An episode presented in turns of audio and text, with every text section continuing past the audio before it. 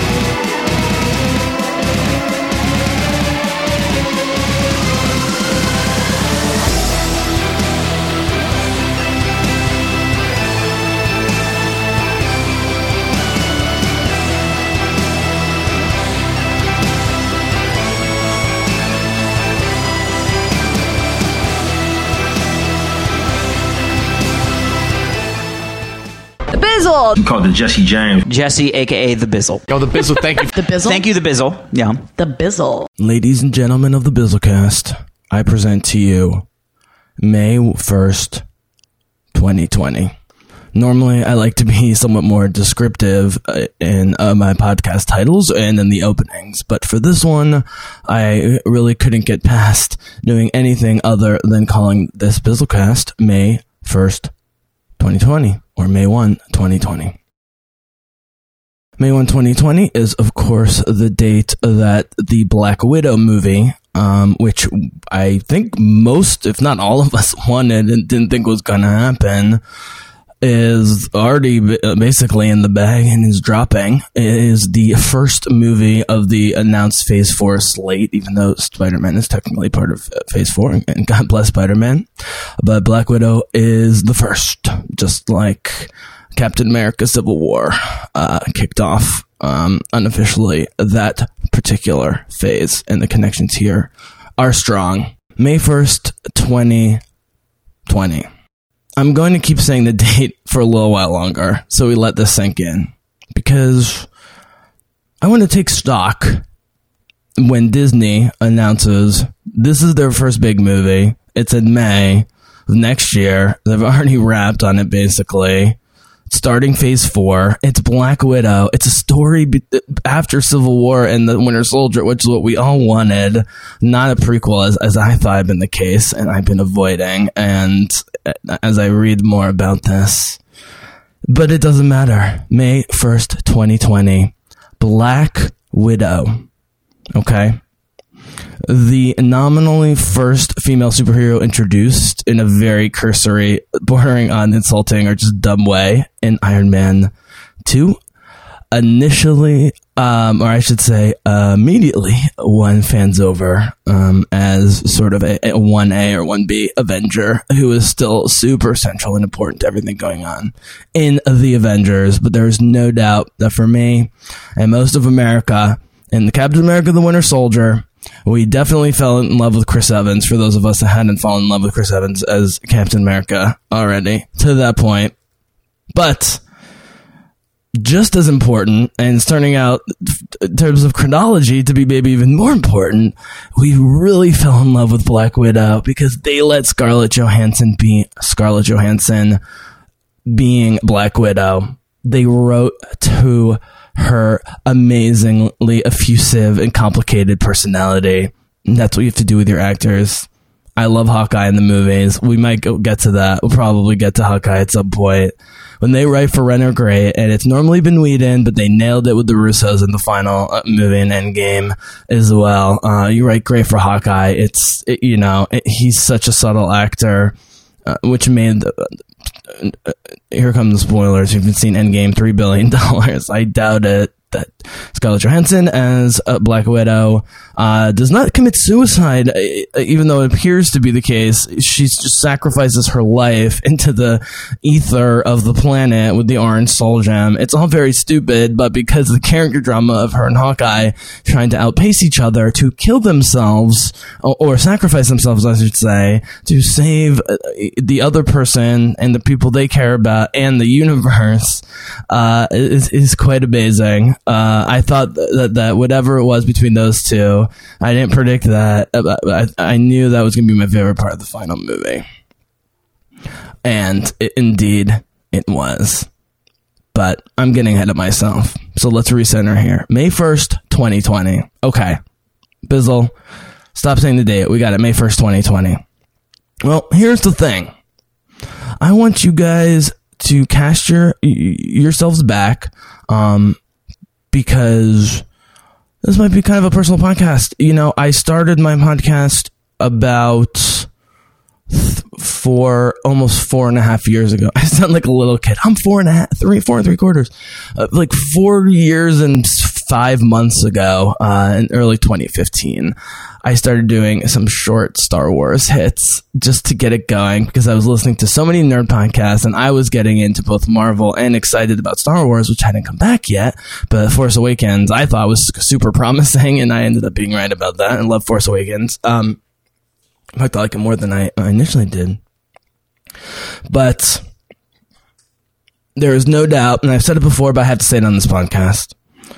There are three things that led to the Bizzlecast being primarily a nerd podcast, even though I love talking politics, sports, uh, food, traveling, literally anything. Uh, People, whether they're nerds or not nerds, but they like nerd stuff like Game of Thrones, want to come to talk about that stuff, and that's awesome.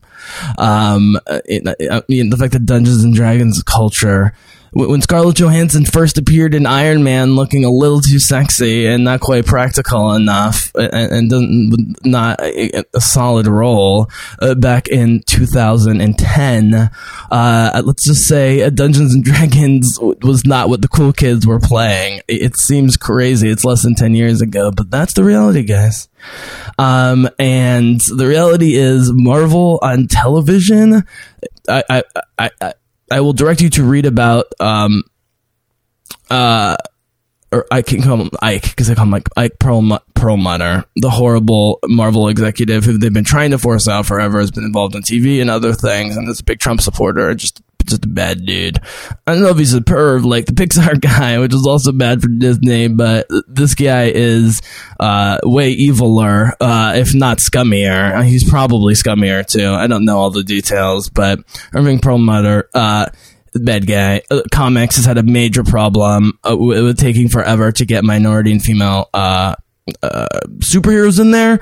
Um, they've been extremely fortunate that from Kamala Khan to what I personally love the Kelly Sue DeConnick Captain Marvel recent run the last eight years or so that led to this Captain Marvel portrayal, even though I didn't love the Captain Marvel movie. And we will get back to that when it comes to female superheroes and who deserves movies uh, and who's going to make more money, which I'm very excited about, but I'll save that uh, braggadocio uh, for later. Uh, but Captain Marvel in the comics is like Starbuck from Battlestar Galactica, but with even crazier superpowers. Um, it's coming back from the dead of superpower. Spoiler alert! Uh, end of season three. Um, uh, but but she's more off the chain. She's way more emotional. She's more irrational. She's not just a female Captain America who smiles occasionally. Uh, and they got they have to mind that and. I want to juxtapose Captain Marvel, which, like Black Panther, had a quote unquote soft spring release in February or March or whenever it was, which will really lead up to the Avengers movies.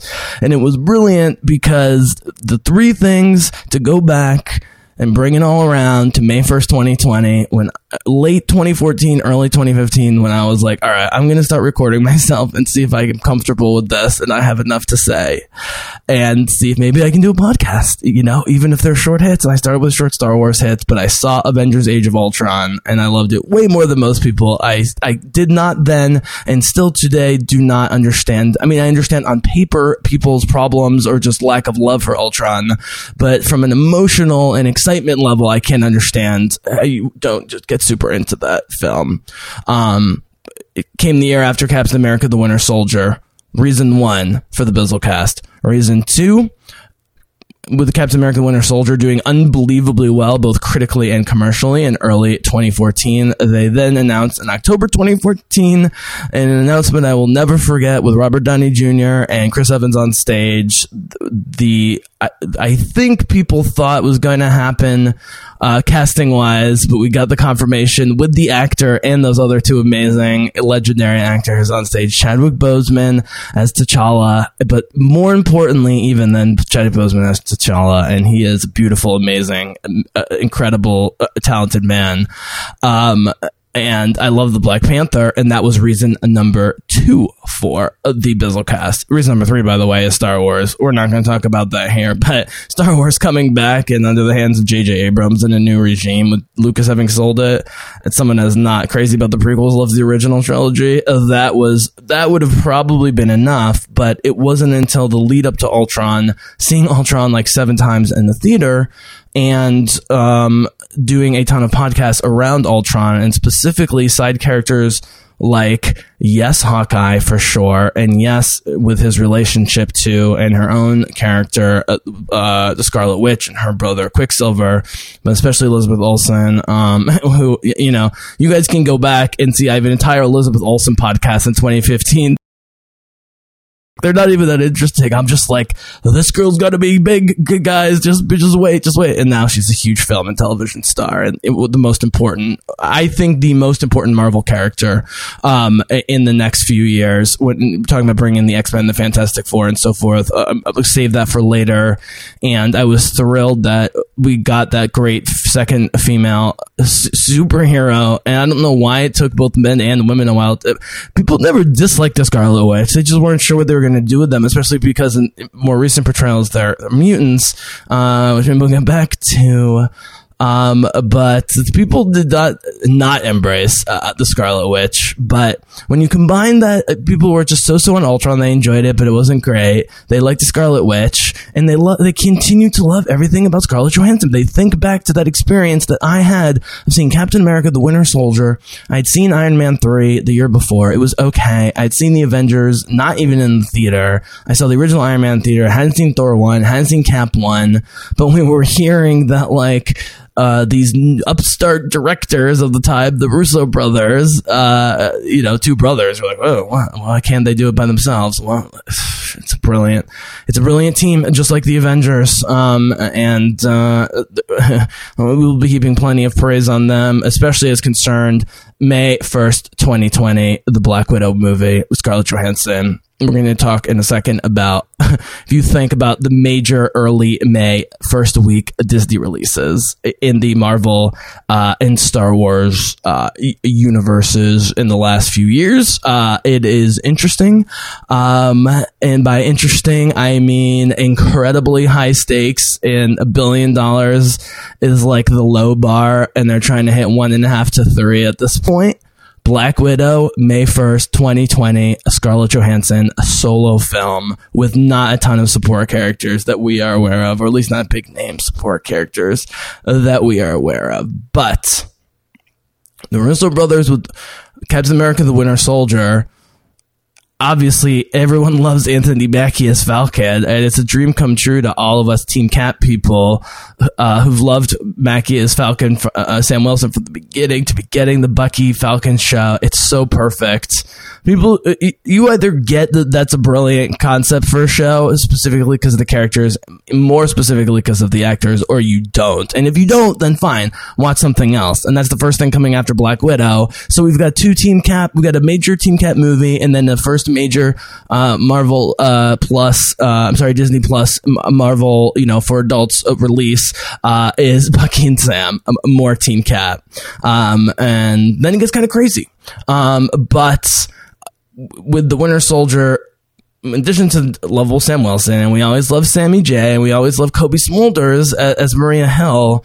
Um, you know, uh, we want more of the of the Shield is what people always say. You know, no one watched the show, but they love Shield in the movies because Whedon did Shield in the movies so good, and then they killed Shield and Captain America: The Winter Soldier, which is what had to happen. Even small players like Emily VanCamp, who I love as Agent 13. I know people didn't love them making out. I thought it was adorable. And the reaction of Bucky and Sam nodding in the car down the road, watching finally Cap get a little bit of action, just a sweet kiss, you know, they're like, yeah, boy.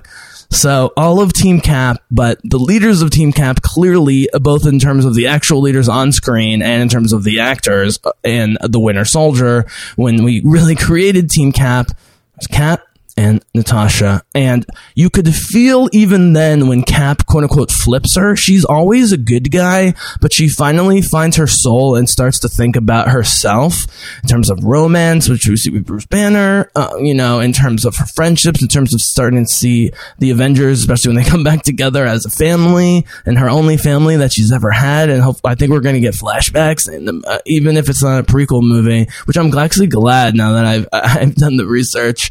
Uh, it appears, uh, but I'm sure we will get um, Scarlet Witch, Ultron type uh, flashbacks to early training because Scarlett Johansson is absolutely ageless. I mean, honestly, if you put side to side photos of her on like the press tour now with her and Bill Murray, um, when she won me over forever as an actress and just a, a personality in Lost in Translation I don't know what must at least 15, 16, 17 years ago. Um, the only thing is her face is a little round there because she still got some baby fat. She's so cute back then. You know, she's she's she's a woman, but she's still you know getting into adulthood.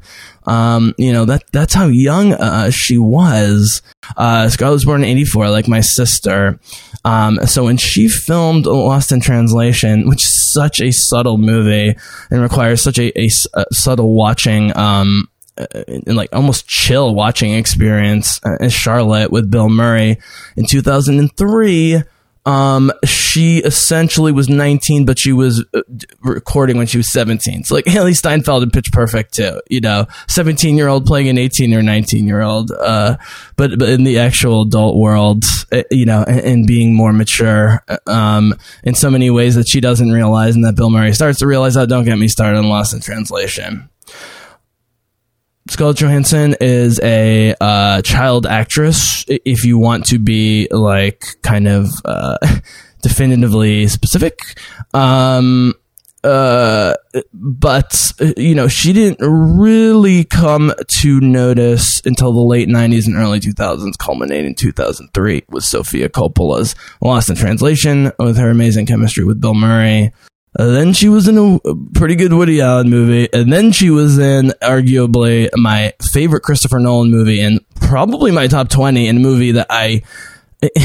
It, it, sucks me in so much is the only reason I've avoided this commentary. This is the commentary. I haven't done com- a lot of commentaries in, in recent times. This is the one waiting there. 2006, Christopher Nolan's The Prestige, the dueling uh, well, magicians, but really con men and Hugh Jackman and Christian Bale, who are two of my favorite actors, and we're Batman and Wolverine, and we're amazing in those roles, but that's my favorite role.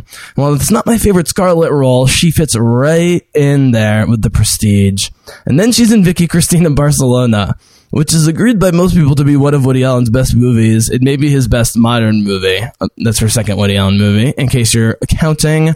Um, and he's admitted that he's attracted to her, which is a little creepy given his background, but I know what he's talking about. Um, she's like a muse, you know, to him and probably a lot of people. That's a big burden. Uh, I hate Vicky Cristina Barcelona because it's mostly Javier Bardem and uh, Penelope Cruz screaming at each other, and that should be hilarious. Um, but even though it's mostly in English mixed with Spanish, it is lost in translation for the Bizzle. But I even love um, uh, Rachel. What's her name? Um, who's in that film? The sort of the other girl, uh, the other naive American girl with, with with Scarlett. You know, she was in a Henry VIII movie with uh, Eric Bana, who's certainly not been in much lately. But Natalie Portman was the other female lead in that, and that was a movie that should have been absolutely horrid, but because they had Natalie Portman and Scarlett Johansson in their early prime, actually committing to it, not not getting caught up in having perfect English accents, but actually trying to work the material. And Bana actually being relatively laid back, um, uh, uh relative to the role actually uh, worked. Um, as a watching experience. I probably would never go back. I don't know if I would recommend it, although I would say it's like Scarlett Johansson and or Natalie Portman and like historical drama pieces at all. Uh, I mean, it's better than the Tudors. Sorry, Papa Bizzle. Uh, the Tudors is so trashy. If you want a Henry VIII uh, portrayal. So here we are uh, on the journey again, winding um, in and out and up and down as I thought we would with Scarlett Johansson, May 1st, 2020. Um, then she went back to Broadway. And in 2010, Johansson, as lead in a revival of A View from the Bridge, won her a Tony Award for Best Featured Actress. In that same year was given a horrible outfit, hair, and writing in Iron Man 2, and people. That was the breaking point where we were like, "Oh no, please don't beat Natalie Portman territory with the prequels." I mean, she was much older, it was a much different situation. It wasn't on her shoulders, but it seemed like Marvel's first stab at any sort of female superhero, even if they were teasing it for the future, was going to be stereotypical and skin deep at best. But as we talked about with 2012's Avengers and 2014 Captain America the Winter Soldier, uh, which probably should be called Captain America and Black Widow versus the Winter Soldier. Um, I mean, she's a much bigger role than Gal Gadot in BVS, even though BVS Gal Gadot's the only redeeming part. It's 20 minutes. It's very memorable. It was clearly the best part, and we all got excited for Wonder Woman, rightly so, after she stole that uh, in 20 minutes, which is impressive. But Scarlett never tries to steal anything. She's just an amazing actress that delivers material. And you know what? She's been in a bunch of assassin movies. Black Widow, um, which everyone agrees is spectacular. I mean, I saw it immediately with my dad in the theater with Captain America, which again was our sort of introduction or reintroduction to MCU, which we weren't that involved with. Um, and, we immediately like we, we're, we're on team Chris Evans and, and Scarlett Johansson, who I mean, how can you not love Captain America in that movie, especially starting there? Um, and we already, love, I mean, Scarlett Johansson was an easy sell. Again, I, I, probably watched Lost in Translation five or six times in college, many years before that, 10 years before that, probably. She was in Lucy, which, uh, was very interesting. It was, you know, Luc Besson has this bizarre thing where he's either uber kind of pretentious like Lucy was, even though it had awesome fighting scenes, which is why it made a ton of money and people praised it made almost 500 million worldwide on a small budget and people widely praised Scarlett Johansson's performance, even though the, the sort of philosophical stuff was half baked at best. He goes totally campy um, like you know the Fifth Element, which is what people want, and so he tried to ch- Luc Besson tried to triangulate uh, with the campiness and the pretentiousness in Valerian, uh, a movie which I initially would not watch. It looked like a, a worse Avatar. It turned out to be better than Avatar, and then it turned out that I was extremely hypnotized for some bizarre reason by the performance of the surprise, surprise, female badass co-lead who, again, like in Captain America, was not the technical lead. She wasn't Valerian, but she stole all the scenes, had at least as much screen time. Cara Delevingne, of course, who I'm talking to and this is a good point to talk about how in the early years it was tough i will admit with lost in translation the early Scarlet movies to not be distracted by not just her beauty but her charisma and her sexiness. And you know she's she's been a sex symbol. She's done a great job. She's a twin uh, more fun facts from the bizzle cast. She has a, a male twin who um, smartly extremely smartly and i want to thank him. I don't even know what his name is uh, mr scarlett johansson's twin brother brother who works in the background to protect her image and like physically protect her. I, I, I, I've, I've heard pretty strongly as the case, but he doesn't go public whatsoever. I just want to thank you, uh, for, for everything you've done because being a sex symbol, especially when you're relatively young, uh, is a huge burden and can, as I said, with, uh, you know, mixed reviews at best to her small, uh, uneventful, uh, is one way of putting it, role in Iron Man 2 to kind of do a soft intro of her uh, in all the wrong ways. Um, uh, it could have really gotten derailed um, at, at that point, which sort of the Natalie Portman comparison. You know, Natalie Portman from age 13 to 21 seemed untouchable, and in the end, she emerged untouchable, has won at least one Academy Award, but nominated for a bunch. She's won a ton of awards, major dark dramas that are all on her shoulders. Hollywood loves her. The Academy loves her. Most watchers love her. The box office seems to indicate. And now she's Thor, re-embracing Marvel Comics.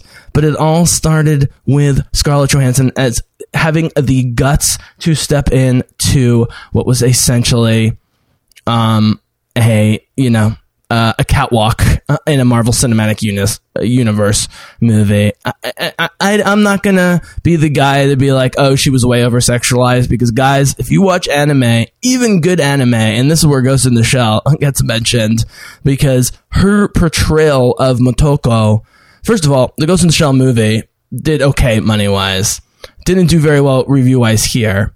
But actually, the guy who wrote the original mangas, the comic book graphics novels, and that led to the movies, the TV shows, and all the other acclaim, uh, gave it himself two thumbs up. I read the interview, and it's very, very loyal to Ghost in the Shell. The problem is, Ghost in the Shell is very, very bizarre and meant to be like read as a manga or watched as anime by crazy freaks like me. Um, and even Scarlett Johansson couldn't make that weirdness work. That being said, they managed to pull off the relatively androgynousness, androgyny of Motoko, um, the major, who seems beautiful on the surface, but when you realize her whole body is fake, other than her, you know, part of her brain, her soul, her ghost, um, that's in the shell, which is her brain, um, uh, it, and you start to see how she moves and stuff, uh, you know, it's almost masculine, um, it's very high level of difficulty, even though she's done the assassin's role um, because she plays each one differently, as, as they're called for. Lucy was cold blooded. Um, Motoko is the the ultimate killer, also the ultimate soldier, but the ultimate good guy. But she doesn't know about her past. Her memory's been wiped. She doesn't know how much. Um, and, and, that's important uh, to her identity. Um, that is related to Black Widow, and I think doing Ghost in the Shell was a way of Scarlett Johansson uh, um, I don't think she was sending a signal to Marvel, but she was saying, I'm so great in the assassin role where I can play things with my body, but especially my face and my subtle d- deliveries and acting performances. I happen to be looking to the side. I had to put a Captain America the Winter Soldier just to the side. I haven't been watching it, but I turned to my favorite scene, everyone's favorite scene, where they're in the truck they stole and they're talking about how you might be in the wrong business, Rogers. And there's this vacant look, vacant look in, in Black Widow's eyes where she goes, what do you want me to be? And about 20 minutes from now, they'll barely survive a Hydra bombing after learning the truth about Hydra and S.H.I.E.L.D. and that the people they've been working for is bullshit. And they have to trust each other in the ultimate way to save each other's lives. And that's the point where, um, literally watching them get to the, the fort right now. Back, okay, back to the computer. Uh, um, that's literally the turning point of uh, of Black Widow. And I think part of the reason they're saying this is after Civil War and not after um, Winter Soldier is that, you know, Hydra and S.H.I.E.L.D. were supposed to be gone for a while, but immediately, they'd already been planning it with Ultron, there had to be some S.H.I.E.L.D. Hydra stuff. Uh, and so, you know, S.H.I.E.L.D. is reformed and Hydra makes an appearance like a year later, basically. I guess they're hunting Hydra and Ultron at the beginning. This amazing uh, early scene is the point. Um, but even though when you go back and watch Scarlett Johansson um, as Natasha Romanoff, uh, aka the Black Widow, in the original Avengers, she has more screen time, but with her subtle performance and just she is look, she's a five out of five star actress, in my opinion, because she always delivers, regardless of the movie, regardless of the role, in my opinion. But even saying that, she knows how to lay in the cut. Now, Chris Evans as a lead, because they keep adding, you know, like Civil War had like a thousand other characters, but it was supposedly a Captain America movie. Still felt like a Captain America movie. Chris Evans as a lead knows how to lay in the cut. Natasha as sort of again the one of the two humans, not the original four, big four, blah blah blah blah blah. blah. Who cares? No one cares about that anymore. But it used to be a thing that it was like, yeah, Hulk, Thor, Iron Man, Captain America, and then on this right there is Hawkeye and Natasha, and they're cool, whatever, blah, blah, blah. They've got good chemistry together. Oh, yeah, everyone's still talking about Budapest seven years later. I think that worked. Thank you, Joss Whedon. Thank you, Marvel, for the continuity, setting it up. Thank you for setting up uh, Jeremy Renner's family situation and Natasha's love of his family, which informed her final, her final sacrifice, among other things, even though people hated on the family farm stuff. And now everyone loves Hawkeye and they want the series.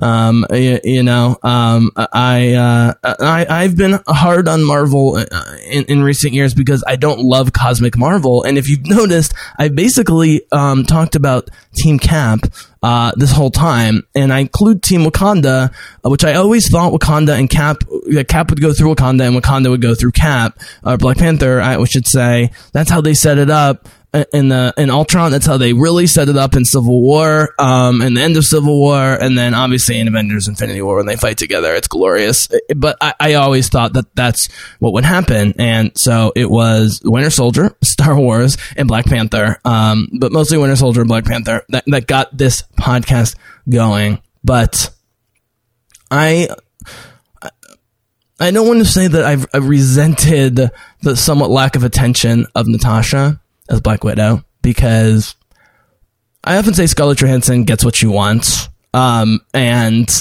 I say that because, uh, you know, I'm an out and out partisan zealot uh, for ScarJo, uh, just in general. Um, uh, and so I, I'm innately, subjectively going to think something like that might be underappreciated. But she is a fighter, man. And when I say she gets what she wants, it's not like I want this now. Hire this person it's she has career tra- trajectory arcs and plans that this Black Widow movie, it wasn't like I'm going to do it, I'm not going to do it. I'm going to do it, I'm not going to do it. Hey, let's cash in on the Avengers.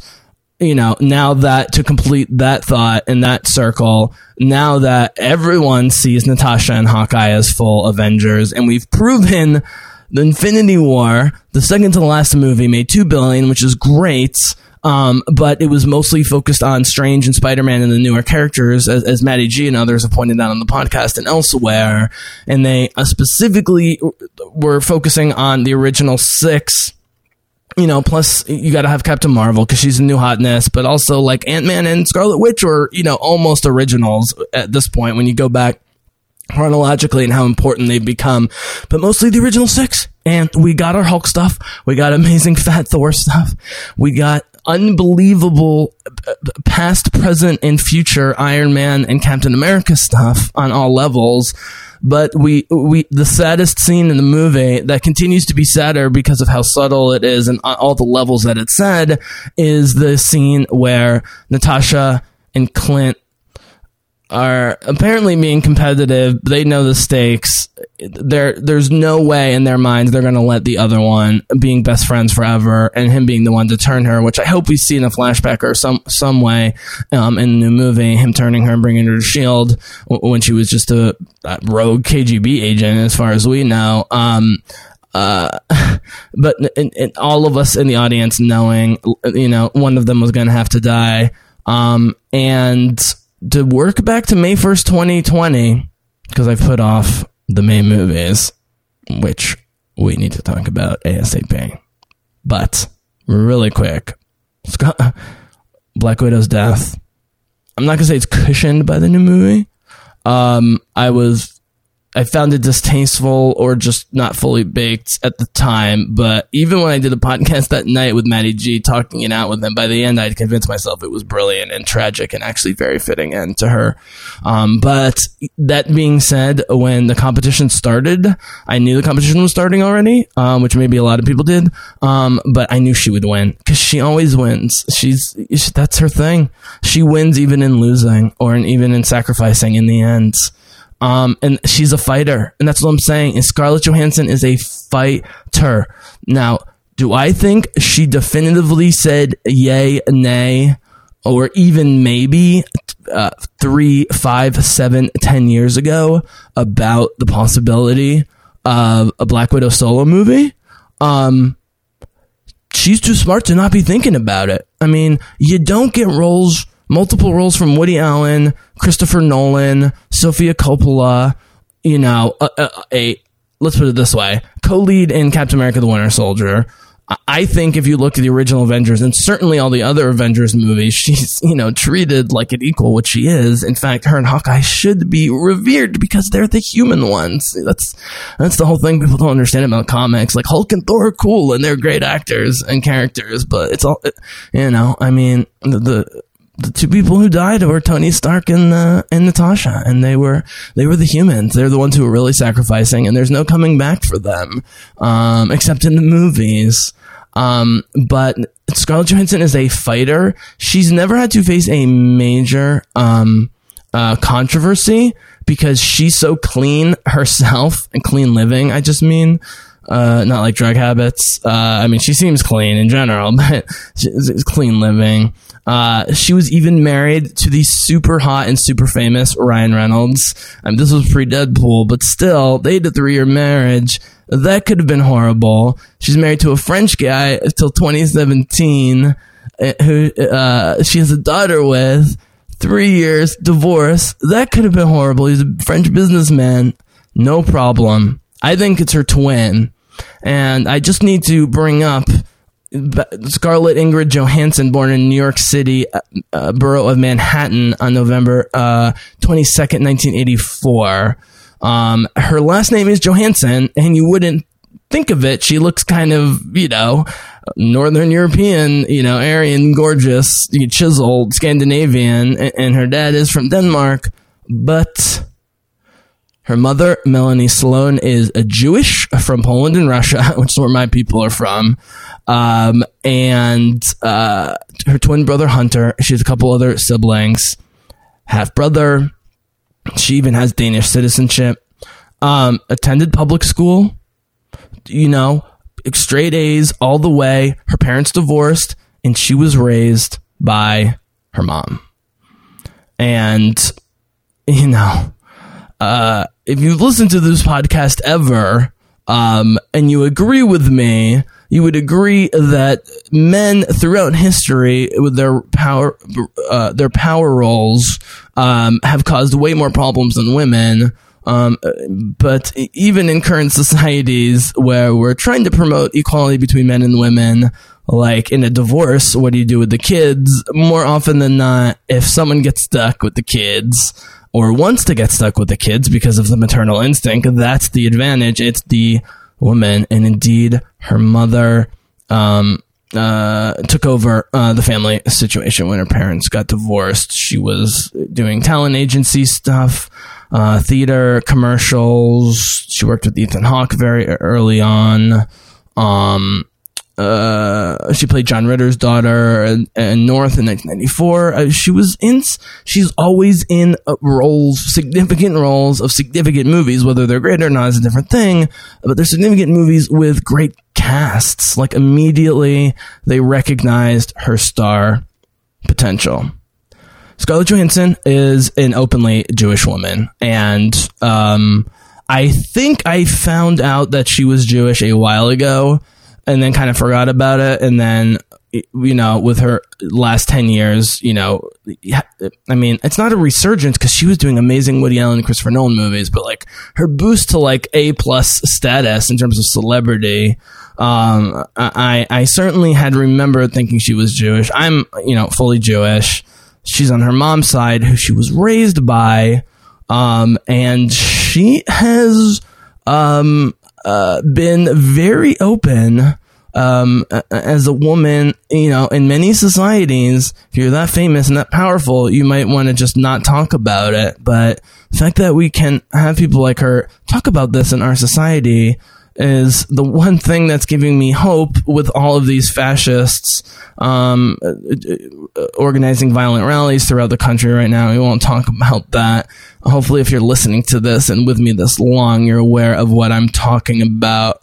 Um, but uh, Scarlett is very open about being sort of culturally Jewish, which is how people like myself, you know, secular but still identify as being Jewish. People in my life, uh, from college and camp and, and elsewhere, identify, you know, as culturally Jewish. It's important to our culture, to identity. Um, it's not as much a religion. Um, and she gets involved in causes. I mean, she supported John Kerry. She was in the Barack Obama Yes We Can video. Yes, she was, guys. Check it out. Scarlett Johansson was in Yes We Can. Oh, will.i.am. God bless you.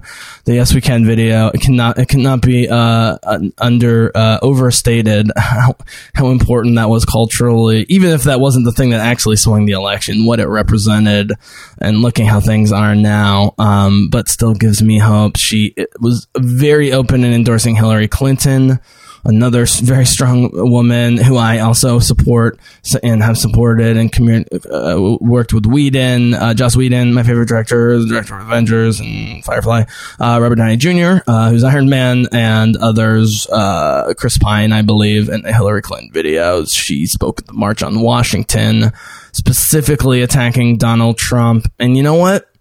She's even in my Middle East politics because while I have family in Israel, and I've talked about this in the politics, uh, uh, the podcast occasionally, not because I'm avoiding it, because my statements on this are, very open in public, uh, if slightly controversial, I guess, uh, since college, as you can look at my college writings like 15 years ago, which is, I've lived in Israel. I speak Hebrew. I have tons of actual family in Israel. I have lots of adoptive family in Israel. I have tons of friends in Israel. I uh, kind of support the idea of Israel, but it's a reality. But I'm very, very left wing.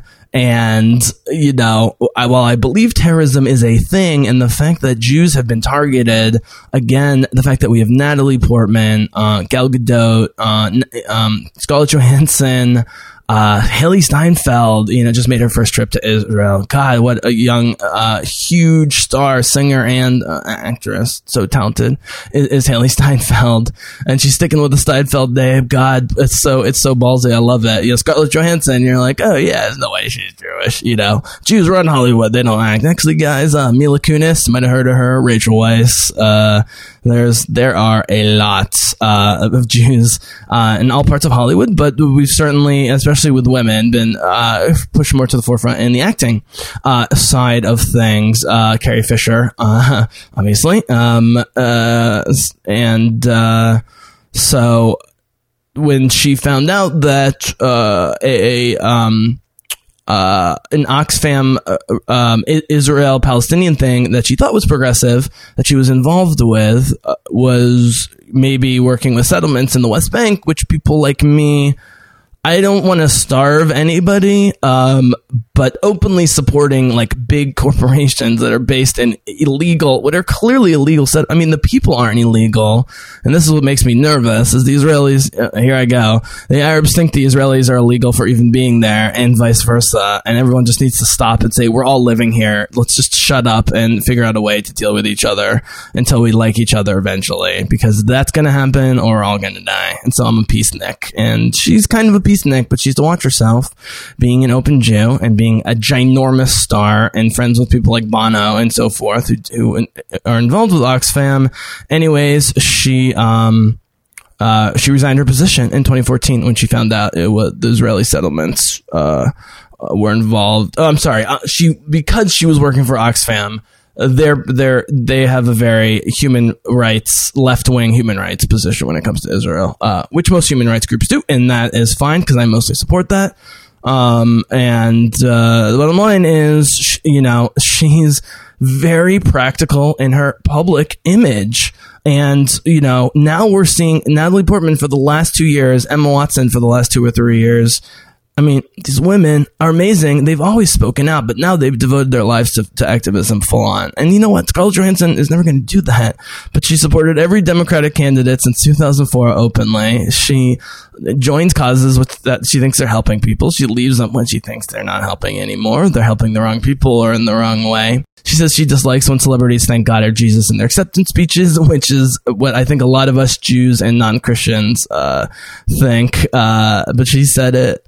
Um, and she's even criticized Woody Allen for his perversion and bizarre family situation, even though he uh, I mean, Sofia Coppola with Lost in Translation has to get first billing, but in terms of really blowing her up as like an A plus actual actress, not just a celebrity or star, has to go to Woody Allen um, with a slight assist of you know, uh, uh, her in Prestige, which is one of my favorite movies, and she's great in it, but she's not a major character, and she's not even in it that long.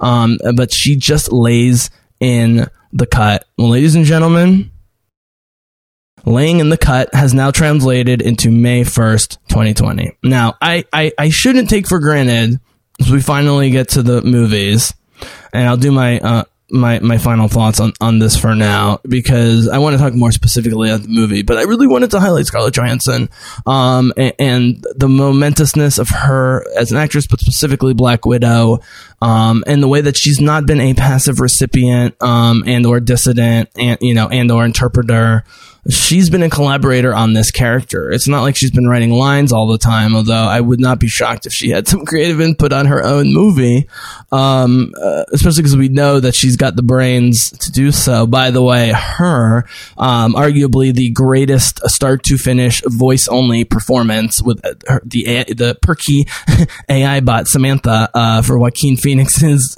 bizarrely but somehow lovable weird character uh, in the in the near future. Spike Jonze, her one of my favorite movies. Um, um, uh, it's sort of a feel. It's sort of a dark AI movie that turns out to be a feel good movie. But then when you think about the philosophical ramifications of it, you start to question whether. Uh, it, lives with this way. It's not Ex Machina in terms of how dark and violent and disturbing it is, but the ramifications of the AI stuff, if you think about it, eh, just go watch those movies. Ex Machina, her. Think about it. She's won a million awards. Um, she's done it all. The last thing I can say about her in terms of importance is that she somehow owes us a Black Widow movie.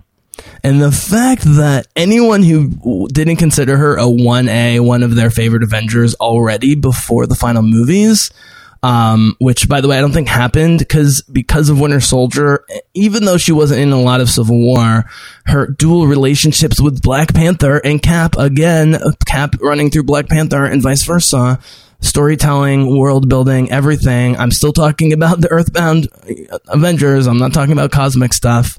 You know what I love. Um, but she was very, uh, very important and effective, uh, both in terms of the plot and the character development that they were able to get done in that big, epic, somewhat bloated, uh, and weirdly paced, but still great movie, Captain America Civil War. So people are already on board. But anyways, 2019, Avengers Endgame, she jumps off a cliff to save uh, her best friend and this family and the universe um, with everything she's been through. Um, having gone through a full moral journey, if you start with the Avengers, which was her first major appearance, uh, it's a seven year um, journey um, with uh, four Avengers movies, two Captain America movies, um, and um, I mean, what more needs to be said? I mean, if you're in four, if you're featured in four Avengers movies and Captain America movies, you're either Chris Evans or you're Scarlett Johansson. And the fact that Captain America uh, even though Iron Man started as the moneymaker in the original, and God bless Robert Downey Jr., and that was a brilliant idea to start with Iron Man. I read Iron Man growing up. I never saw Iron Man being a film tentpole ever. It was like not an even easy comic to find. I also read the X Men, which were huge growing up. When they've not been succeeding, Iron Man's making a million dollars. But by the time the Winter Soldier came around, and between the first two Avengers movies, and then going forward to the Civil War and him versus Tony, I mean, the, the cap shirts were just everywhere and people will tell you they'll go to the box office to see anything with Robert Downey Jr. as we all will and, God bless him Tony Stark but he's better in the Avengers movies and he's definitely great in Captain America Civil War arguably uh, with a little bit more screen time if they had just gone full Cap versus Iron Man movie and made him a co-lead I think he might have gotten nominated Robert Downey Jr. maybe not um uh, but it's certainly that caliber of a performance and, and, and, memorable and complicated and you want to kill him but you understand where he's coming from. And that's how cap feels. And people realize that we want to be tony stark who's rich and good looking and and also gives money to charity but also is married to gwyneth paltrow but also has a flying suit uh, you know batman but way cooler and, and sleeker and public about it and it's not even hiding it um, but they realized that they agreed with Captain America. And that's why when they're eating pancakes at the end of Winter Soldier, or I should say before the, the, the final major giant helicarrier battle with Bucky and so forth and Hydra, they're at Sam Wilson's house on the run. Uh, they get the reveal about who Falcon really is. And Captain America was like, "You said you, you were a pilot," and he's like, "I never said pilot." Um, and they're eating pancakes and drinking orange juice and talk about Hydra and Shield. And Scarlett is just so cute throughout the movie. And that was the flip. It started in her approach to Hawkeye and their short scenes together, and even in her recruitment of Banner and her short relationship with Captain America and the Avengers. But in the Winter Soldier, they realized, wow, Scarlett Johansson's beautiful and sexy. Why don't we actually play to her what I think Bizzle, personal, we'll never see it because she's so good at hiding her private life. Uh, she should be. I think she's probably kind of cute and perky uh, among her own friends in real life. It's just too real. And even if it's not, that's been her strength since Lost in Translation. It, people didn't fall in love with her or just fall in love with her in Lost in Translation because she was this gorgeous, sexy, beautiful young actress. That's true, but she still kind of looked like a girl then you know, like she still kind of had chubby cheeks like Jennifer Lawrence in her early movies, you know, still beautiful, but, you know, kind of young. It was their the cuteness. Um, I mean, Jennifer Lawrence's cuteness. I don't know if cute is the right word for it. There's this very sincere endearingness about Jennifer Lawrence uh, about her how public she is. It's contrasted to how not public Scarlett Johansson is. Uh, that's fine. They have different personalities, and I think that's great. And I both think both of them have done great work. I would take Scarlett Johansson because she never mails anything in, um, whether it's a major property or, or, or not. She's always five out of five stars with the material she gets. And like I said, Scarlett Johansson gets what she wants. She normally gets great material. And so when they up to the cute factor, um, even before she has that, conversation with Cap I described earlier, where she's kind of vacant and she says, "What do you want me to be?" And she's sort of acting like she's in the gray and she's you know working for the good guys but she's not a real good guy but we know she's a good guy and cap does but she, they need to be tested and that's the brilliance of winter soldier she's tested over and over and over again and by the end they don't need to say anything she's fully on team cap and that's why I, the, the the main thing that threw me off of Civil War was not good guys punching each other again three months after Batman v Superman, uh, which was pu- good guys punching each other, which I hated.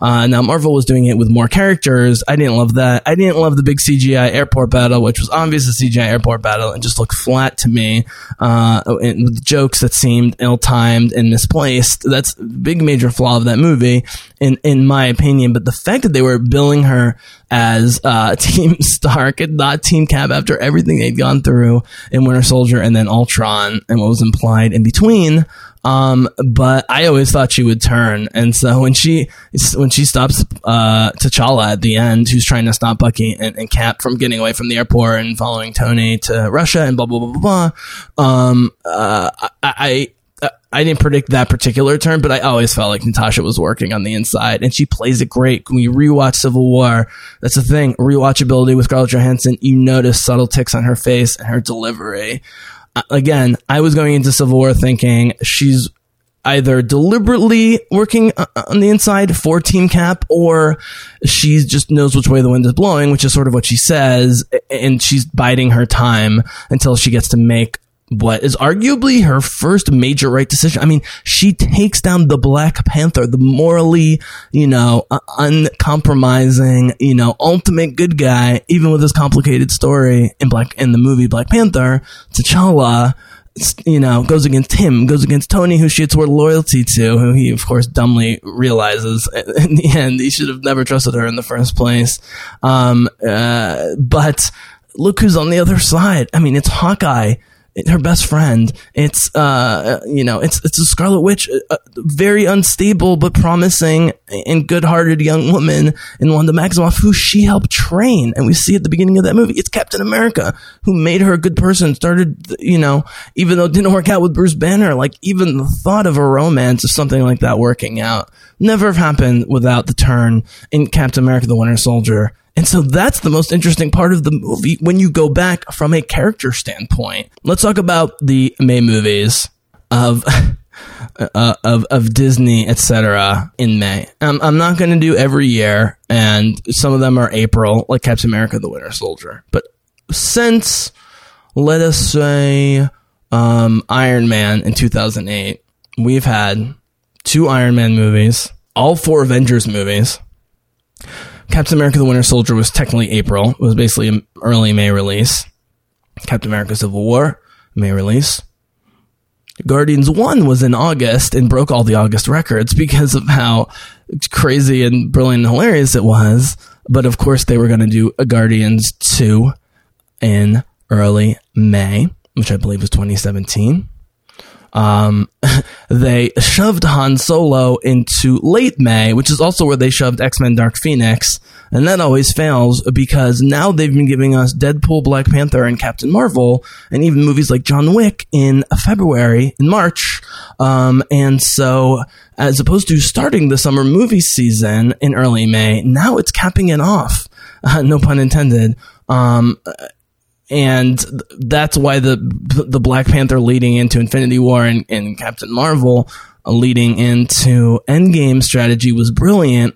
But whereas the Black Panther in this country, the love of Black Panther and T'Challa, Wakanda, Shuri, and so forth definitely helped boost um, both before, during, and after Infinity War uh, on all levels financial, critical, uh, just cultural, and otherwise, which is shown by the fact that Black Panther actually outgrossed uh, domestically Infinity War, which made way more money overseas because it's the Avengers, and things like Black Panther and Wonder Woman and even Star Wars don't make sense to people in the non English speaking world quite as much. Um, I won't go into the subtleties of that. It mostly has to do with China. Uh, China loves the Avengers. They love big, bright movies with mostly male stars up front, uh, including Fast and Furious and Aquaman and so forth. So those movies do great. But Black Panther beat Infinity War, which came out a few months later. Um, even though it, it, the hype and, and, just how amped people were after Black Panther got people uh, that much more amped for Infinity War, still won domestically. And Captain Marvel beat Captain America Civil War, which was three years before, essentially. And was Captain Marvel was what, what, February, March uh, of this year. Uh, and then you had Cap Civil War in like May of, of 2016. Okay. In that movie, you have Captain America, the Winter Soldier, Falcon, Iron Man, War Machine, Black Widow, Hawkeye, the Scarlet Witch, Ant Man, the Spider-Man introduction, which is a classic, all-time great set of scenes with Marisa Tomei, Tom Holland, and, and, Robert Downey Jr. from that movie. One of the many parts that makes it worth watching that movie uh, over and over again, um, or at least occasionally. Um, you know, and it made 1.1 billion dollars, and it seemed like underperforming. Um, but it had come after Deadpool, which was sort of making fun of and also resetting people's expectations about comic book movies, and then Batman v Superman, which you know completely unintentionally mocked, uh, uh, uh, also mocked superhero movies just for being horrible, lifeless, humorless, and just boring, long, nonsensical, and a total total waste of acting talent. Um, but that's another story. Sorry, DC fans. I love Wonder Woman. Um, Captain Marvel either beat or got close to it. Okay. So Brie Larson, who is known among film aficionados for being in award-winning movies and like weird, you know, side comedies and, and blah, indie movies, blah blah blah blah blah. Um, not Natalie Portman or Scarlett Johansson, you know, in 2019 uh, with Captain Marvel, which is a very bizarre, somewhat teeny but very good um, a comic on a character that's morphed a lot. It's based on Kelly Sue DeConnick's last, I don't know, six, seven, eight years. A comic book, Captain Marvel, Carol Danvers, Kara Danvers, Supergirl, Carol Danvers, Captain Marvel. You can explain it to me. I have no idea. That made $1.1 billion. And yes, it is in a time when uh, you know uh, not just women uh, but people who support women's rights liberation uh, not just liberation but like empowerment as men or women or otherwise or just you know non-men let's put it that way being upfront whether it's movies or businesses or political causes or, or politics in general um, it, you know, it did come at a p- certain political point, but unlike Black Panther, which like powered up the superpower energy of Infinity War. I think Captain Marvel was people so stoked for Endgame partially, and they knew that Carol was going to be a part of it. And Brie's won an Oscar, and she, you know, beautiful and appealing, and people were like, okay, we'll give this a chance. And I didn't think it was a very good movie, but I didn't think it was worse than the Ant-Man movies, Doctor Strange, pretty much all the origin stories, Guardians 2, Thor Ragnarok, Thor Dark World, I thought I would, after an hour of talking about Scarlett Johansson and her place in Black Widow's place in the Marvel Cinematic Universe, come to some big pronouncement about all this. But I think if you're with me this long and you've been listening to what I've saying, I don't really need to. So the best thing I can do is frame it thusly, and I'll let you go with a parting thought, and we'll revisit this when some more details come out, which is this is the Avengers movie this year. If you go all the way back um, they quote unquote only made 800 million with the Winter Soldier, but it was very dark. It was in April. People hadn't totally fallen in love with Chris Evans yet. And then a couple years later, they made it, you know, over a billion with, with Civil War. Maybe slightly less than they wanted to, but still over a billion. And since then, uh, you know, the Avengers movies, whether it's Joss Whedon or the Russos, make between one and a half and three billion, literally every single one. Black Panther and Captain Marvel, which came out earlier in the year, which is starting to be a very, very, very profitable time for films like that. Um, uh, those movies made well over a billion. Guardians of the Galaxy, you know, 800 million. I think that's what it deserved, uh, in the sense of I didn't think it was a very good movie. Uh, it wasn't their best effort, and, uh, it, it was so clearly trying to be, the Guardians of the Galaxy feel good early May movie that it just became too self referential and collapsed under its own weight of uh, just um, you know n- not not the same level of writing, which happened in Thor two, which happened in Iron Man two. You know, Cap two. The fact that Cap two's you know, not only the best Cap movie, but my personal favorite of the solo movies, and maybe my personal favorite of all the movies. In terms of one I watch the most and love from beginning to end, even more than the Avengers. I mean, the Avengers one and Cap, uh, Winter Soldier at the top, uh, both which have a ton of Natasha in there among my favorite scenes. Uh, and then Ultron and some others, you know, right after that. And Guardians 1 is, is up there as well. The other Avengers movies. Um, uh, but, you know, that second effort can be tough. I don't think there's going to be a second effort with the Black Widow movie.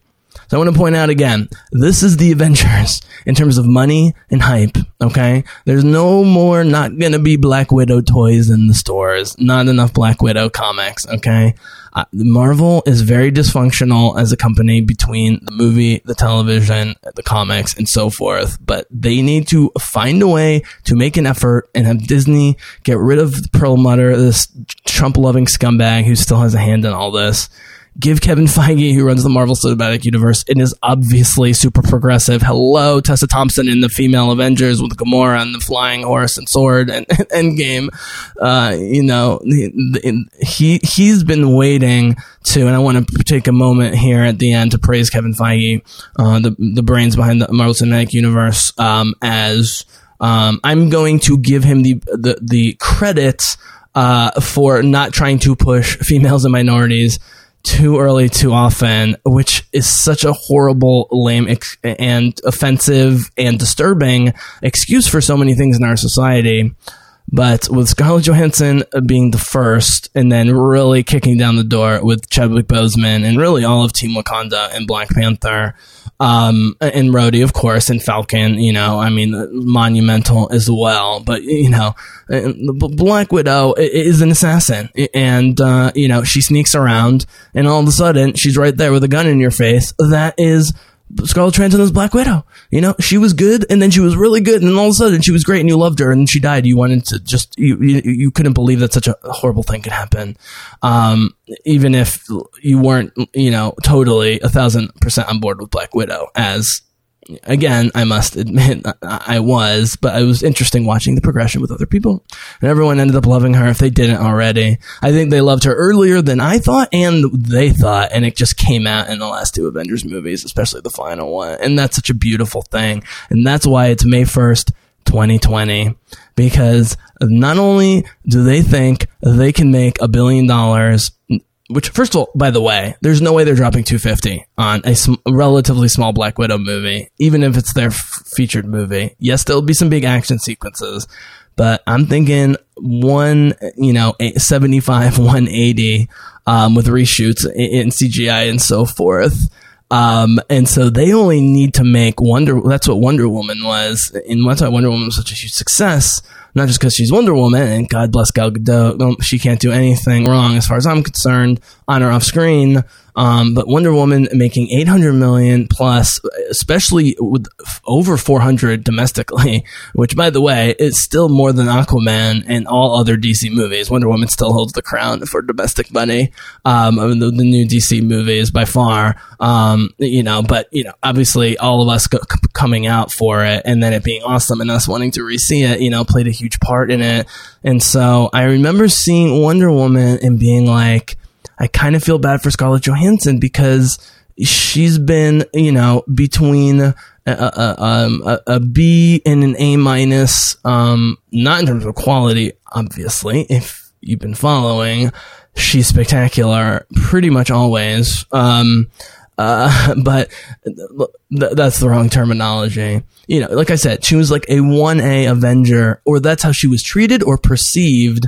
But again, I dare you to go back to the movies and then think about your own experience and not be like, you know what? I actually, whether I realized or not, like, Natasha was one of my faves before like I kind of realized it happened. Like Spider-Man, you know everyone's gonna love, and on the other end you get Captain Marvel, which like could have totally bombed, and no one saw Brie Larson as Captain Marvel this total, which I didn't even think was a very good movie. Again, guys, I, I, I like fewer than uh, I, I love fewer than fifty percent of the Marvel movies. I see most, if not all of them. I see all of them at least once or twice. Um, but my let's say my top ten are, are, quite separate from the other fifteen. But that will have to be um, another another uh, another podcast. But in the middle, you have Black Widow. You're going, oh, she should have her own movie.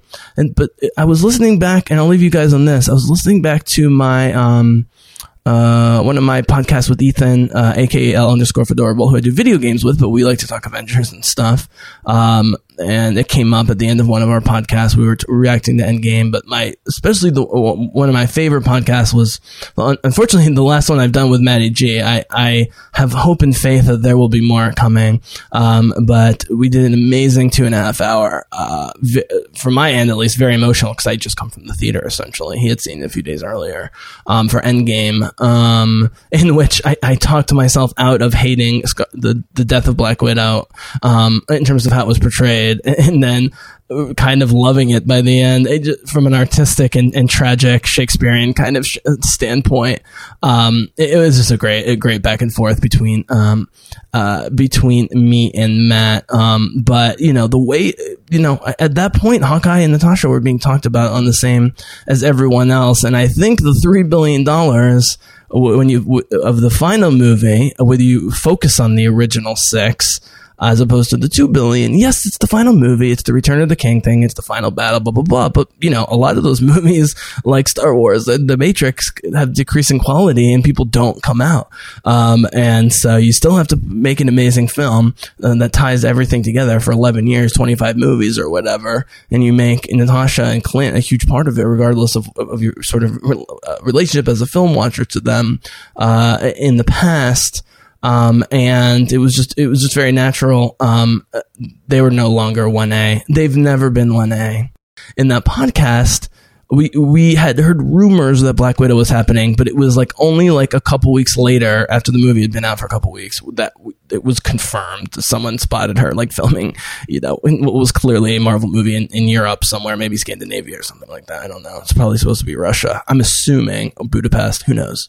Um, but uh, uh, I had already convinced myself at that point that like you know what, as I've said, Scarlett Johansson normally gets what she wants and maybe she had just been like, we missed the opportunity. Me and Matt agreed on the podcast almost as if we read each other's minds. The perfect time to have done it was after The Winter Soldier in terms of storytelling, where she gets the red marks off her ledger. But you know what? How, you know, they're describing the new movie takes place after Civil War where she's still done some bad stuff and still dealing with it, and she wants to get red marks off her ledger. So we're basically getting that movie just set chronologically later for convenience sake and, and other reasons.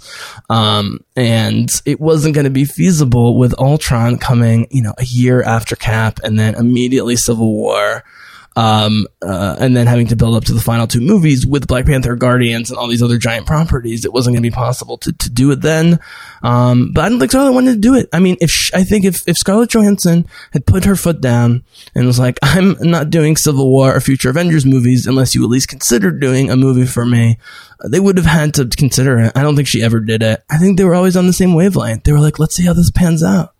And the fact that these were filming already uh, during uh, the release in watching, you know, initial watching in the theaters of, of, Avengers Endgame shows that they've been planning this at least two years, probably three or four. So my guess is this idea hatched post Civil War 2016, they had the realization Matty G and I had, which was, man, that would have been a cool story to do after Hydra fell and she had to get a new identity. Well, she kind of has to get a new identity, at least temporarily, um, in Civil War, uh, and she's still dealing with the consequences of Ultron and Winter Soldier. So the Red Ledger uh, thematically stuff still works. I think we're gonna get some flashbacks. I think we're gonna get some Hawkeye, um, Budapest stuff, um, and uh, I think it's as the first movie, but then immediately we get Bucky and Winter Soldier on, on Marvel Plus, uh, not much later in the year, um, as their first major offering. You know, it's Team Cap. I mean, they have so much relationship with each other. They love each other. Those characters, basically. Um, uh, you know, um, and of course that was what was so brilliant how they portrayed Winter Soldier was that they saw how much Cap loves Bucky, and so they could be really scared of the Winter Soldier. She's very scared at times, um, and they you know very intimidated, but they never hate the Winter Soldier because they can just see it on Cap's face, and that's what Cap does. And so while I always thought there'd be a Cap four movie. I'll leave you guys here. It turns out that the Cap 4, 4 movie or the Avengers 5 movie, both in terms of money, but in terms of star power, in terms of importance, and certainly in terms of that early May date, May 1st, 2020, the name of this podcast, turns out the fourth Cap movie is actually the Black Widow movie. And this is, and this is sort of the Rogue One thing where it's like, we know what happens before chronologically. We definitely know what happens after she dies a few years later. And so it's just pure character building and character interaction, um, which is what made Rogue One so great. Space battle, amazing. Darth Vader, amazing. All the plans they go to, spectacular. The sexual tension between Diego Luna and Felicity Jones, off off the charts. All the side characters, they've all been won, you know, uh, Academy Awards in their various countries of origin. Uh, Rogue One is a perfect, spectacular movie, but it's about the characters ultimately, and that's what makes Nat so important. Going back to the Avengers and her tricking Loki, at least temporarily, to get the information and so forth, is that she doesn't have while she's an amazing hand-to-hand fighter, her and Gamora, I think, are the two best. Um, that would be an interesting scrap. Uh, but but Gamora is enhanced, so in terms of pure human, she, I think she's the best hand-to-hand fighter. She's certainly the smartest and the scrappiest, and I love that at the end of all the Avengers movies, um, well, certainly Avengers One and Winter Soldier, when she infiltrates uh, uh, with the Council uh, and Hydra and so forth with the with the Mission Impossible mask, she's she's always contributing in ways that's not just guns. And ultimately, guns are her third best skill. Her second best skill is her brains. But, and I'll leave you with this. It turned out Natasha Romanoff, cold as ice, black leather, won't give you a smile, won't even look at you that it seemed it was going to, is cute, sweet, actually loves people and wants to be accepted by them. And because not because Cap caused it, but Cap catalyzed what was deeply buried, which is she has a great heart. Despite being raised as an assassin, Cap brings it out of her, and it, it, it just snowballs and snowballs and snowballs. And the fact that we're going to watch this movie, which uh, chronologically will take place a few years ago because, you know, in the chronology, she dies in 2019, I suppose, although with the time travel, who fucking knows? Um, but in their minds, you know, in the Avengers' minds that are still alive and around in this, in this time continuum, she's dead. Uh, and this takes place a few years ago. And so knowing that, I think will, will liberate people to, and this is the, this is the brilliant thing and why they, I'm glad they're not doing a straight prequel to just watch Scarlett Johansson perform and be the Black Widow. Scarlett Johansson, May 1st, 2020. She's being treated like Wakanda and Black Panther, the Guardians of the Galaxy, and the entire squad of Avengers in terms of the date of release, the hype of it launching the next phase, um, and, and pretty much every other metric, measurable and immeasurable Scarlett Johansson as Black Widow, May 1st, 2020. Like much of her political involvement, it's sort of center left. Uh, like the radicals will be like, oh, this should have happened years ago. But you know what, guys? It's happening now. And enjoy it. And don't overanalyze it. You know, we've had Wonder Woman, we've had Captain Marvel. You know, uh, it, it, it, in some ways, it takes the pressure off um, and because we're getting the sort of reverse origin story where we're filling in the blanks as opposed to an origin story or even a secondary origin story, uh, we're just filling in the blanks of a series of events between uh, you know Winter Soldier, Ultron, Civil War, and the final Avengers movies and Black Panther. Like there's so much stuff that went on that was just implied. You know, like how did Cap get there in the train station to save Wanda and Vision? You know, blah blah blah blah. Are we going to see Chris Evans in there? I think we might. I mean, they're they're gotta get asses in the seats, people. I think Renner for sure, especially with the Hawkeye series and especially with the Bucky Sam stuff. I don't know if they'll do Bucky Sam in the movie. They want to overexpose them because they have their own show. But some of Team Cap or just Team Natasha has to be there. I think Renner makes an appearance that's not super publicized. I think Captain America, leading up to it, it will be revealed, quote unquote, you know, a secret revealed that, that Chris Evans is in this movie. They are friends because they've been acting since they were young. She's been acting since she was really young, younger than Chris Evans. But there's adorable photos and video, little video clips you can find online of them in like early, like sitting in the waiting room of like auditions for the same movie or like two movies that were filming by the same studio or whatever. And then just like hanging out or whatever. They've been friends for years. They're extremely close. They did not have to act much. Uh, you know, once Natasha and, and, Steve start really liking each other in the Winter Soldier and going forward, you know, when she finally, after everyone's made fun of Cap for cursing, uh, and you think the joke's dead, and it kind of is in Ultron, just because she needs, she's the little sister, she, has to, you know, give a little dig uh, at, at Cap's language uh, the very end of Ultron when they're in the farm and they're relaxing and they're all kind of coming back into themselves after the trauma of the hallucinations and blah, blah, blah. And he just smiles and he looks at her and just goes, you know what, Romanoff? Um, and of course, when he's you know, grinning ear to ear about Bruce Banner, the possibility of Bruce and Natasha getting together, and Bruce having no clue that she's flirting with him, and Cap, you know, the ultimate not a ladies' man, having to be the one to coach Bruce Banner. I mean, just it's just gold every time it's Cap and Natasha, it's gold. Every time it's Black Panther and Cap, it's gold. Every time it's Sam, Bucky, and Cap, it's gold. And you know what? A lot of those have already been very successful or are going to be successful, are going to be great TV shows and great movies. Black Panther 2, uh, Winter Soldier, uh, Falcon on TV, WandaVision, etc. Everything is going through Team Cap. And so if you love the Doctor Strange, Captain Marvel, you know, uh, crazier Thor stuff. I, I love Thor, but I just haven't loved all the, the cosmic part of the movies. You know, Guardians too colorful for me. Doctor Strange is too colorful and magicy for me. Um, Captain Marvel was all over the place. It was actually looked okay. wasn't washed out like Guardians 2, but it made zero sense other than setting up her blowing up a spaceship with her body in Endgame, I guess is what that was all leading up to. It's okay, Brit. You're doing great. Keep doing what you're doing, girl. They got to get you better scripts. Um, but uh, I don't think we're gonna have a problem with scripts. And uh, interestingly, the writer um, of the movie is a uh, fairly well established Australian woman of middle age who happens to be a convert to Jew to, to, to Jewishness, a, a, Jewish convert, as it were. Uh, it was on her Wikipedia page. I had to smile about it, uh, you know.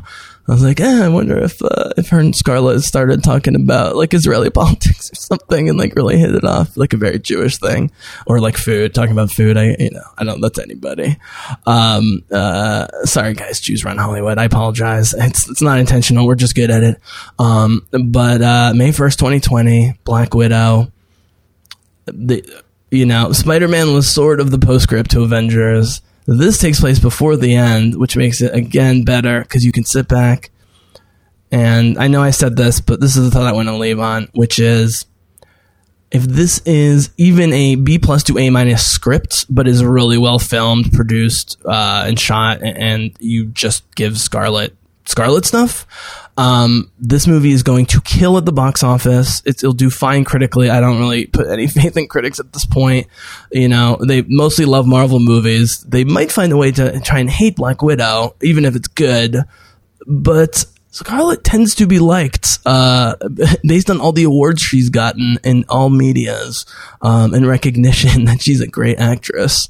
Um, and so I think this is going to kill on all levels. And uh, you know, it's sort of like Jyn. I mean, you've got Wonder Woman and Captain Marvel, right? Who are the two super OP leaders, you know, future leaders, you know, most powerful in their respective comic book universes. And you got Black Widow, who's kind of a scrappy, roguish assassin. I mean, there's a lot of similarities with Jyn. Certainly Jyn before she meets the rebellion and she's just, you know, scrapping on her own after Saw, Saw Gerrera kicked her out.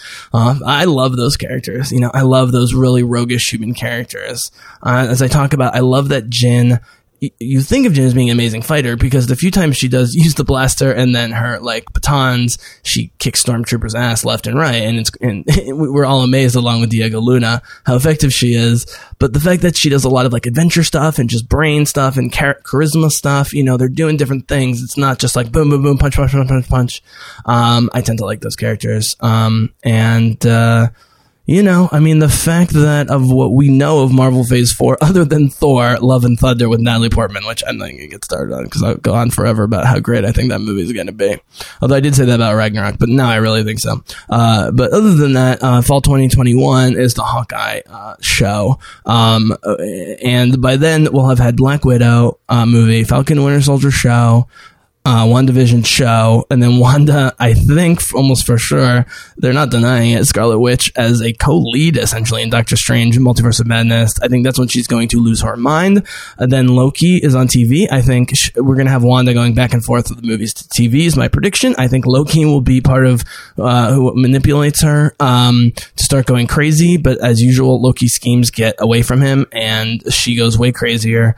Um, and, uh, and, and that'll be the connection to to the X Men because, of course, unfortunately, well, we love us our Wanda and we love us our Scarlet Witch. She goes crazy in the comics and kills like all the fucking X Men, and that would be the perfect way to reintroduce a new X Men into the Marvel Cinematic Universe. Black Widow, May 1st, 2020. There's really, I don't think anyone that deserves this more than Scarlett Johansson.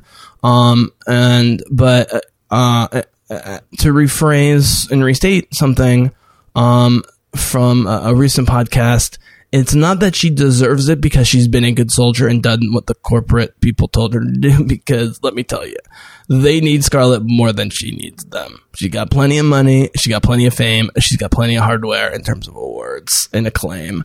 Um, and so my guess is they were pitching her on this well before she 100% agreed to it.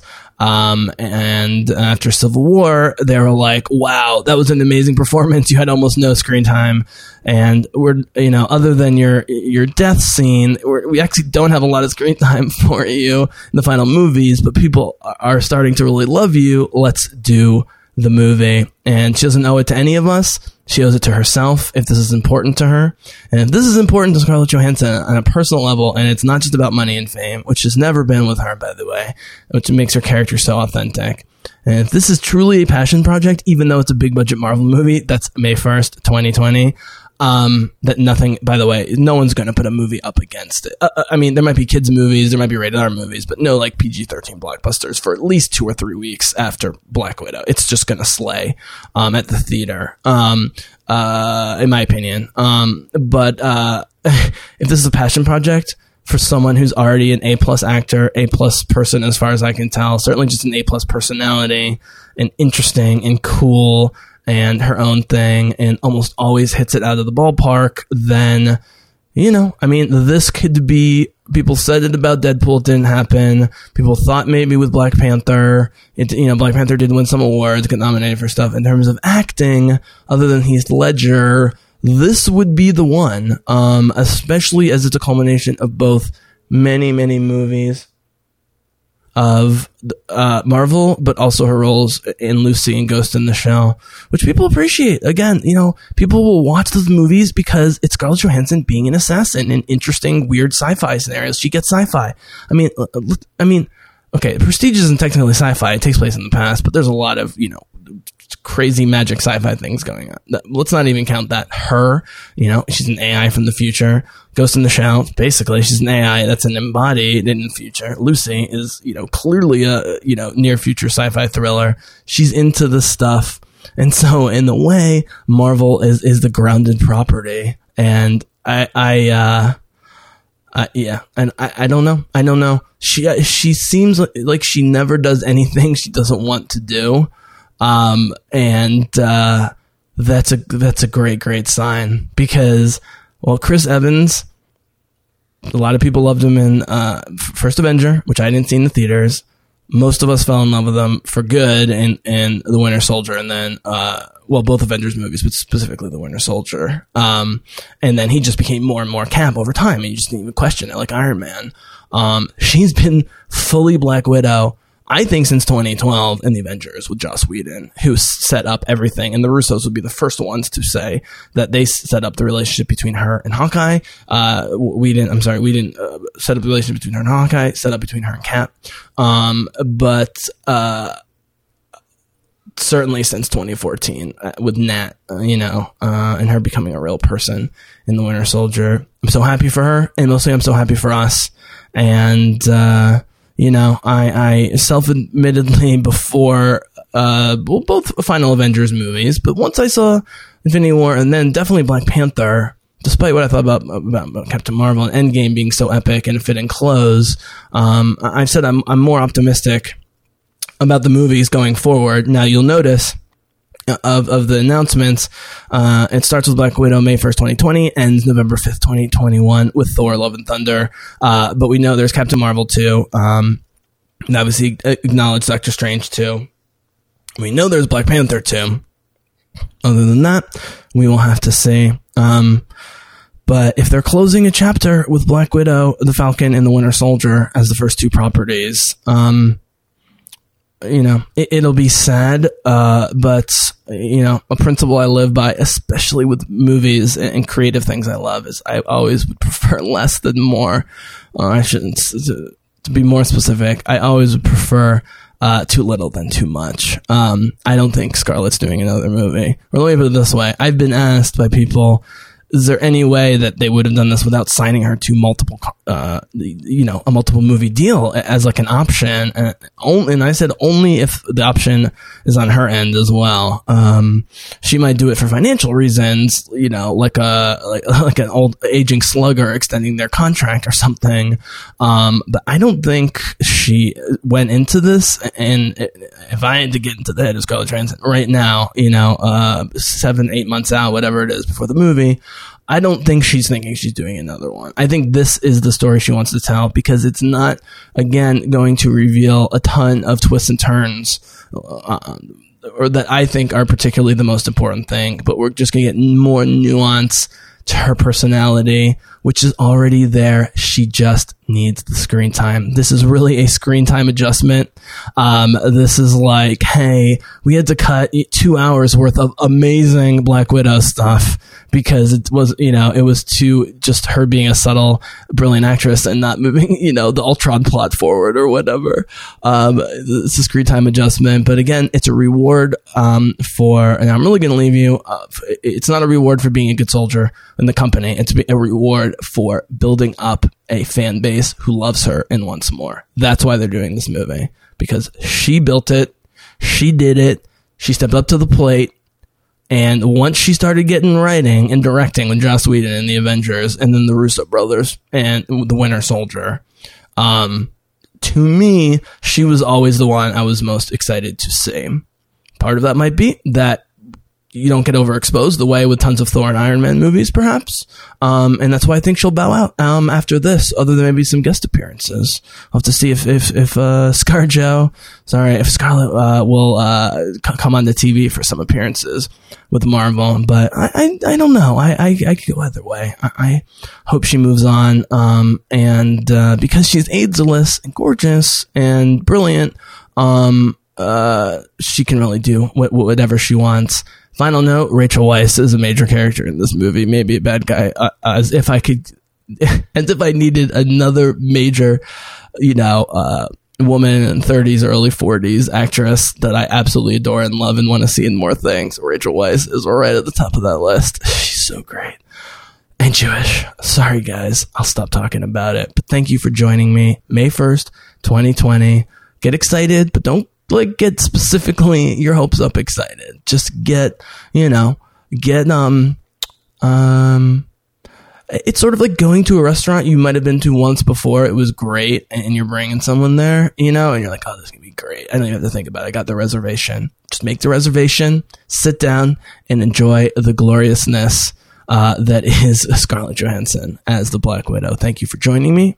Uh, may the force be with you in this very marvelly podcast. I'll be coming back at you soon, uh, probably with other people, um, uh, with other topics, um, and more on this topic. Um, check out, uh, I've talked to Abdil about these announcements. I talked to Simi. You can check out those podcasts, but these are my thoughts about May 1st, 2020. Thank you all. The support, the love. Be back at you soon. Bizzle out.